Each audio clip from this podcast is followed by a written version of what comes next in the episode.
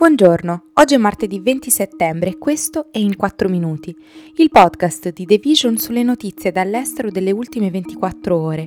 Parleremo del Libano in cui prelevare i propri soldi significa fare irruzione in banca, di Haiti dove i prezzi aumentano e così le proteste di piazza, e del tifone Nanmadol in Giappone. In Libano dallo scorso mese prelevare del denaro significa fare irruzione nella banca in cui sono depositati i propri soldi, possibilmente armato, e farsi dare quanto più si riesce. Questo genere di prelievi, che descriveremmo come una rapina, sta diventando sempre più comune. Venerdì scorso ben 5 persone in diversi istituti di credito del paese sono entrati in banca, ripetendo lo stesso modus operandi. Si entra, si tira fuori la pistola, a volte giocattolo, si chiede un certo ammontare di denaro, lo si riceve, si viene arrestati e poi rilasciati. Rispetto alle altre volte, l'Associazione delle banche libanesi ha deciso di lasciare gli istituti finanziari chiusi fino a mercoledì per evitare il ripetersi di nuovi episodi simili ma questo genere di reazioni è innescato da anni di inefficienza del sistema politico e finanziario che negli anni si sono coperti a vicenda, impoverendo i cittadini, uccidendoli come nel caso dell'esplosione al porto e rendendoli disperati. Tre quarti della popolazione vive sotto la soglia della povertà. L'inflazione a giugno ha toccato il 210%. La lira libanese si è svalutata al 95% e oggi sul mercato nero per avere un dollaro occorrono 38.600 lire, il peggiore dato degli ultimi tre anni.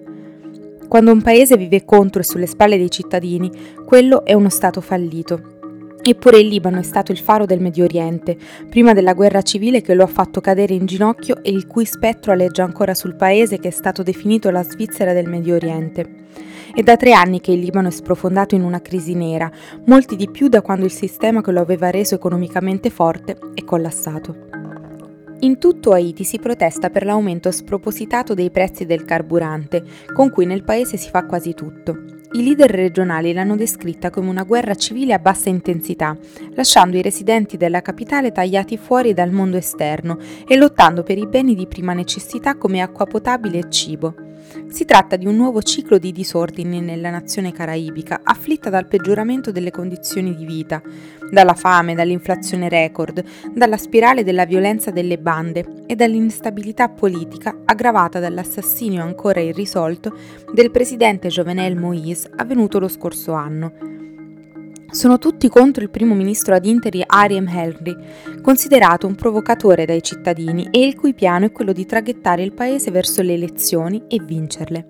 È un'ulteriore prova della sua arroganza. La nostra miseria peggiorerà, dicevano i testimoni in piazza al Washington Post. Funzionari che monitorano da vicino Haiti affermano che i politici e gli uomini d'affari che finanziano le bande potrebbero esacerbare i disordini, sfruttando l'indignazione generale per costringere Henry a revocare le misure economiche che danneggiano le loro entrate.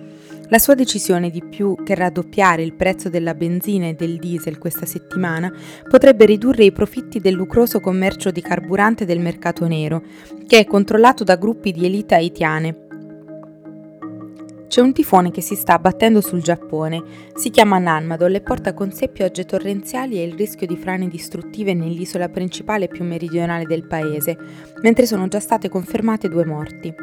A più di 8 milioni di persone è stato ordinato di evacuare e cercare riparo dalla tempesta, che dovrebbe attraversare la nazione per la sua intera lunghezza. Funzionari meteorologici hanno avvertito che Nanmadol potrebbe essere più dannoso del tifone Jebi, che ha ucciso circa una dozzina di persone in Giappone nel 2018, e del tifone Agibis, la tempesta più forte che si è abbattuta sul paese da decenni e che ha causato inondazioni e frane diffuse nel 2019 e ucciso circa 100 persone. Il primo ministro Fumio Kishida avrebbe dovuto lasciare il Giappone lunedì pomeriggio per partecipare all'Assemblea generale delle Nazioni Unite a New York, ma ha deciso di ritardare il suo volo e aspettare di valutare i danni causati dal quattordicesimo tifone giapponese della stagione. Intanto, mentre muoveva verso sud, Nanmadol si è in qualche modo indebolito ed è stato declassato a tifone molto forte, mentre si avvicinava al Giappone continentale. Questo è tutto da The Vision, a domani.